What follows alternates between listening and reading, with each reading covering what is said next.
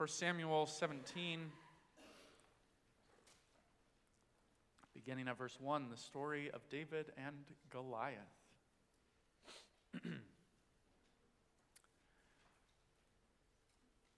now the Philistines gathered their forces for war and assembled at Socoh in Judah. They pitched camp at Ephes Damim between Socoh and Azekah. Saul and the Israelites assembled and camped in the valley of Elah and drew up their battle line to meet the Philistines. The Philistines occupied one hill and the Israelites another with the valley between them. A champion named Goliath, who was from Gath, came out of the Philistine camp. He was over nine feet tall. He had a bronze helmet on his head and wore a coat of scale armor of bronze weighing 5,000 shekels. On his legs, he wore bronze greaves, and a bronze javelin was slung on his back. His spear shaft was like a weaver's rod, and its iron point weighed 600 shekels. His shield bearer went ahead of him. Goliath stood and shouted to the ranks of Israel Why do you come out and line up for battle? Am I not a Philistine? And are you not the servants of Saul? Choose a man and have him come down to me. If he is able to fight and kill me, we will become your subjects. But if I overcome him and kill him, you will become our subjects and serve us. Then the Philistine said, This day I defy the ranks of Israel. Give me a man and let us fight each other. On hearing the Philistines' words, Saul and all the Israelites were dismayed and terrified. Now, David was the son of an Ephrathite named Jesse, who was from Bethlehem in Judah. Jesse had eight sons, and in Saul's time he was old and well advanced in years. Jesse's three oldest sons had followed Saul to the war. The firstborn was Eliab, the second Abinadab, and the third Shammah. David was the youngest. The three oldest followed Saul, but David went back and forth from Saul to tend his father's sheep at Bethlehem. For 40 days, the Philistine came forward every morning and evening and took his stand. Now Jesse said to his son David, Take this ephah of roasted grain and these ten loaves of bread for your brothers and hurry to their camp. Take along these ten cheeses to the commander of their unit. See how your brothers are and bring back some assurance from them. They are with Saul and all the men of Israel in the valley of Elah fighting against the Philistines.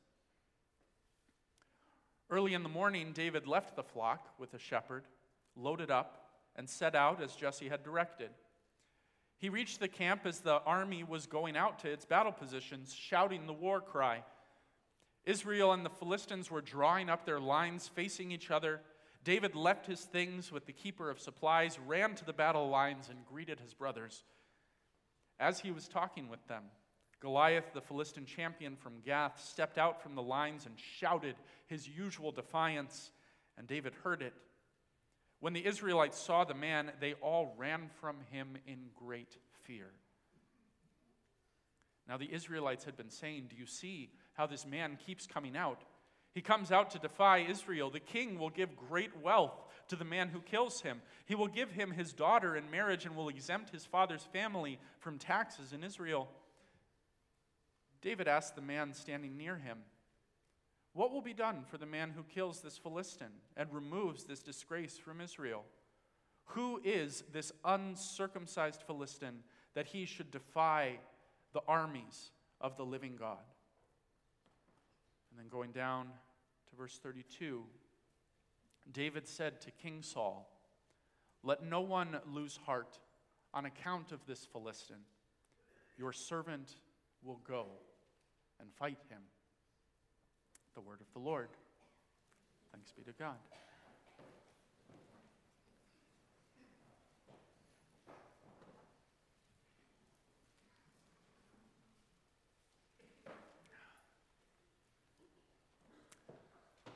Sisters and brothers in our Lord Jesus Christ, everyone loves a good underdog story. And the story of David and Goliath is perhaps one of the most well known and beloved underdog stories of all time. The poor and humble shepherd boy who slays the giant, the young, puny hillbilly who defeats the big city champion. You can't read this story without feeling good inside.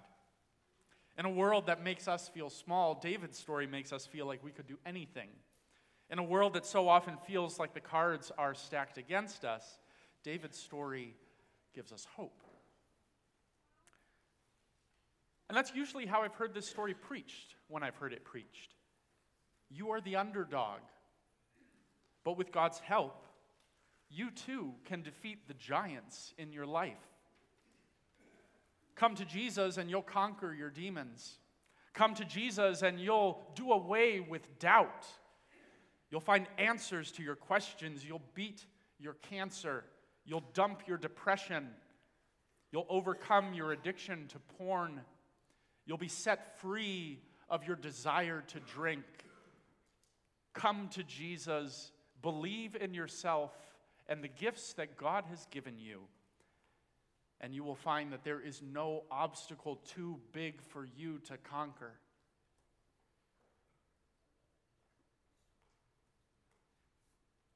Slay your giants. And so we wake up every day ready to slay our giants. We get all hyped up and we go out into the world ready to take on the powers and principalities of darkness. But in our day to day lives, that's not often how it feels. It's not often how it goes. In my five years as a pastor here, I've sat with young people who were dismayed that they never had a spiritual experience that took away their doubt. I've sat with people on their deathbed who were distraught that God had not healed them. I've sat with people who are suffering, angry, and perturbed that their suffering is not being taken away from them. We wake up ready to slay our giants, but so often our giants only seem to grow. We wake up ready to fight evil, but evil never seems to lose any ground in our lives or in the world. And so we're brought to our knees. And we cry out the words of the Heidelberg Catechism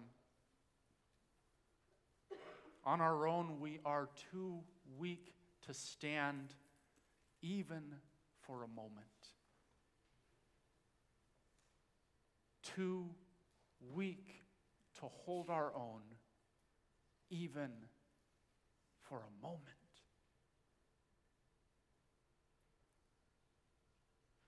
The gospel of prosperity may tell us that we can slay our giants, but we confess that on our own we are too weak to hold our own even for a moment. Imagine this story with me from a different perspective, if you will. Not as David, but as a soldier in Saul's army. You're called out by King Saul to fight the Philistines. And so you put on your leather vest, you get your family sword, and you march out to join the camp. Every morning when the sun comes up, you ready yourself for battle and line up in formation. The thing about war is that it's really expensive. And so, in the ancient world, rather than having two armies fight each other, smash against each other, costing both sides thousands of lives, the leaders of the armies came up with an agreement this was pretty commonly practiced throughout the ancient world. my best fighter against your best fighter. Whoever wins, the other side concedes defeat. This was a common practice in the ancient world. We read about this not just in the Bible, but in the Iliad, uh, in other ancient texts. This was very common practice. It saves time, it saves money, it saves lives, because you really only have to spend your resources as a nation training one person to be the best fighter in the world. You only have to spend money on one suit of armor that's better than all the other suits of armor, on one set of weapons that's better than all the other sets of weapons, instead of thousands of soldiers you spend your money and your time and your energy on one a duel to decide a war. And so the armies line up. The armies line up on both sides of the valley, and the Philistines send out their champion. And he's a beast. He's literally a giant, trained to kill with the best armor and weapons that money can buy, the rulers of the Philistines have spared no expense on him. They found the biggest, baddest guy in the whole kingdom. They spent tons of money training him and hired the best blacksmiths to make him a full suit of armor fit for a king. And the Israelites, with their ragtag group of shepherds and farmers and weavers and masons, they have no one like that. The only person in Israel with a suit of armor is the king. And you can't send the king out as your champion, it's too risky. So Saul asks for a volunteer. no one's going to do that. Are you kidding me? No one is trained for that kind of fighting. No one is equipped to go against that. By ourselves, we are too weak to hold our own, even for a moment, against that giant of a man. And so every day, these soldiers line up for battle. Every day, Goliath comes forward morning and evening to issue his challenge. Every day, there is no one found to face him. No one with the skill or strength or equipment to take him on. And so, day after day, these soldiers get dressed, stand up, get in line, and stand at the ready.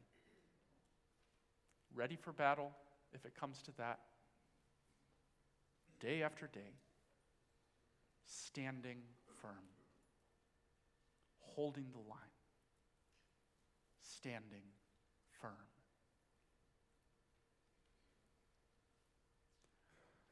I can imagine a number of temptations that a soldier in that army might face, and I think that they parallel the temptations that we might face in our struggle against sin. Temptation to minimize the threat, like maybe being ruled by the Philistines won't be that bad. Maybe we can just surrender and they can be our kings for a while. I mean, we've done it before. The entire book of Judges, other nations ruled us. Here we are. We're all right. the temptation to despair, to give up hope, to run away, to tuck tail and run for the hills and hide in a cave, hoping that the Philistines never find you.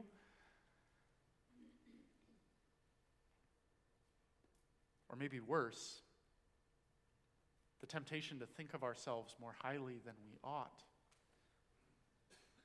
To think that maybe we do have the strength to take on this giant to think that we maybe we do have the strength, that we have power, and so why not wield it?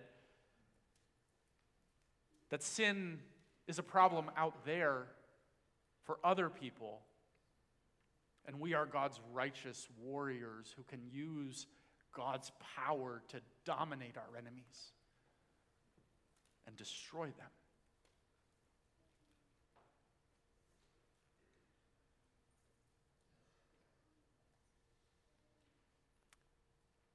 And then out of the grazing fields comes this kid, David, who's too young and too weak to join the army. Sent by his father to see how his brothers are doing, to nourish them with bread and cheese, to encourage them with kind words from their father, words of encouragement, to bring news from them back to their father. David comes and he sees this enemy giant. He hears his taunts against God's people. He sees the day in, day out torment that they face, the shame in their eyes as they stand in their battle lines listening to his mockery. And so David goes and he stands before the king and he says, Let no one lose heart on account of this Philistine. Your servant will go and fight him.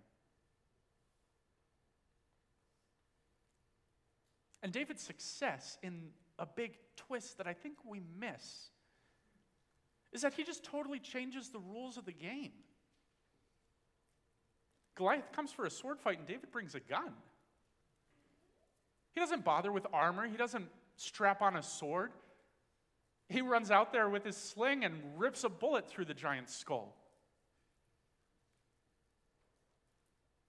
That's not fair.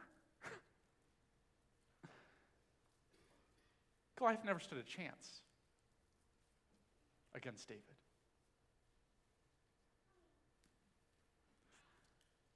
And this is where I think we read the David story the wrong way. Because we aren't David in this story. We are the army we are Saul's army. David is Jesus. This unexpected deliverer who changes the rules of the game and wins a surprising victory that nobody would have seen coming, but that was also inevitable. By ourselves, we are too weak to hold our own even for a moment, but Jesus Jesus changes the game. You see, sisters and brothers, throughout Jesus' ministry, we see that Satan just has no idea what Jesus is up to. The devil is playing by the old rules that he made up himself rules of power and domination and destruction. The devil thinks this is an old fashioned duel and so he comes at Jesus with power and might, with King Herod and the Jewish Sanhedrin and the Pharisees and the high priests and the armies of the Roman Empire. Satan comes at Jesus with all the power that the religious and political and economic forces can muster. Satan comes wielding sin and death as his weapons and brings down the condemnation of the temple and the discipline of the cross.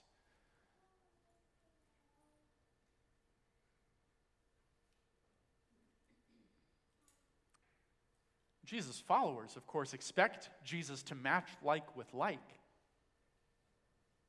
Against the religious authorities, they expect Jesus to establish a truer religion and bring people back to the heart of faith. Against the armies of Rome, they expect Jesus to raise a revolution, pass out swords, and issue the battle cry Against the puppet king Herod, they expect Jesus to reestablish the line of David. Against the complicity and corruption of the Sanhedrin, they expect Jesus to establish a righteous and pure Jewish kingdom.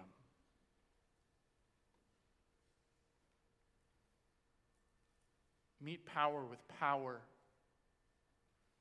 Fight fire with fire. But Jesus is playing a different game altogether. Satan comes at him with all the power and might of evil, and Jesus comes with the gospel of grace. Satan comes with the infection, the corruption of sin. And Jesus comes bearing forgiveness of sins. Satan comes with the powers of this world that lead to death. And Jesus takes that death and bears it in his very flesh. And answers it with the power of the resurrection. The kingdom of God that leads to life. Jesus changes the rules of the game and he wins the victory. Sisters and brothers, we are not David. By ourselves, we are too weak to hold our own even for a moment. We are not David in this story. We are Saul's army, called out day after day to stand firm in the face of an enemy that we are too weak to face on our own. That's the refrain of the apostles throughout the New Testament as they minister to Christ's followers. Stand firm. Stand firm. Do not be surprised when you face trials of many kinds. Put on the full armor of God. Resist the devil's schemes. Stay sober. Stay awake. Stand firm. And this is what we pray for when we pray the Lord's Prayer. Not for the strength to defeat our enemies, not for the power to crush our obstacles, not for the glory of slaying our giants. We do not think of ourselves that highly, sisters and brothers. We pray for the strength to stand firm.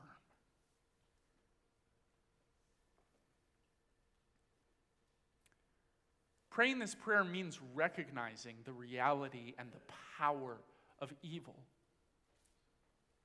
which isn't an easy thing to do. It isn't easy for us to admit to God or to ourselves that we are too weak to hold our own even for a moment against the enemies that rage against us. The prayer Jesus gives us forces us to recognize the reality and power of evil, and not just out there in the world, but in here, in our midst, in our hearts. In this life, we may never conquer the giants that face us. We may never be free of the demons that haunt us. But the gospel of Jesus Christ assures us of this. If evil is real and powerful, so is the power of the gospel of Jesus Christ.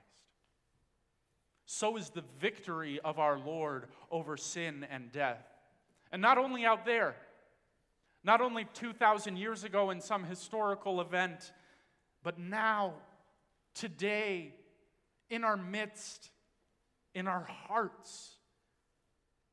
The victory of our Lord over sin and death, the resurrection power of the gospel is offered to us to transform our lives, to give us the strength to stand. We prepare ourselves for battle every day, awaiting whatever may come, to stand firm, to stand firm, to stand firm. And our Lord comes to us. Our Lord comes to us, offering us bread and drink to sustain us, offering us his body and blood to nourish us, offering us his word to encourage and guide us, offering us His Spirit to strengthen us, so that whatever comes our way, we may stand firm.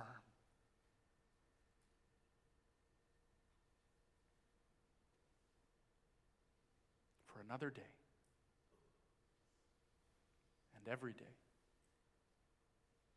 until our Good Shepherd comes and wins for us the final victory. In the name of the Father, and the Son, and the Holy Spirit, and all God's people said.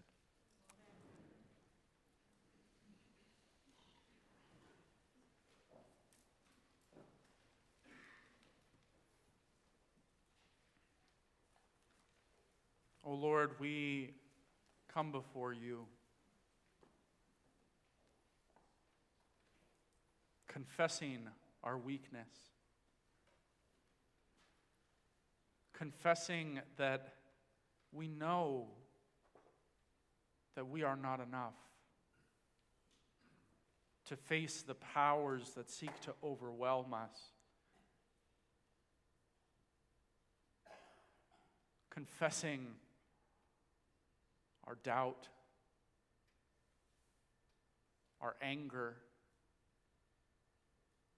our fear.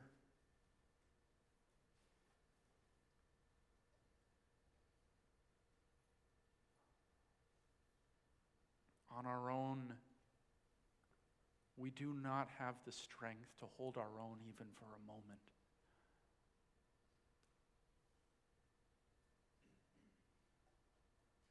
Strengthen us, we pray, by your word and spirit, by your flesh and blood, so that we may stand firm when we go through trials. That we may stand firm when we face temptation.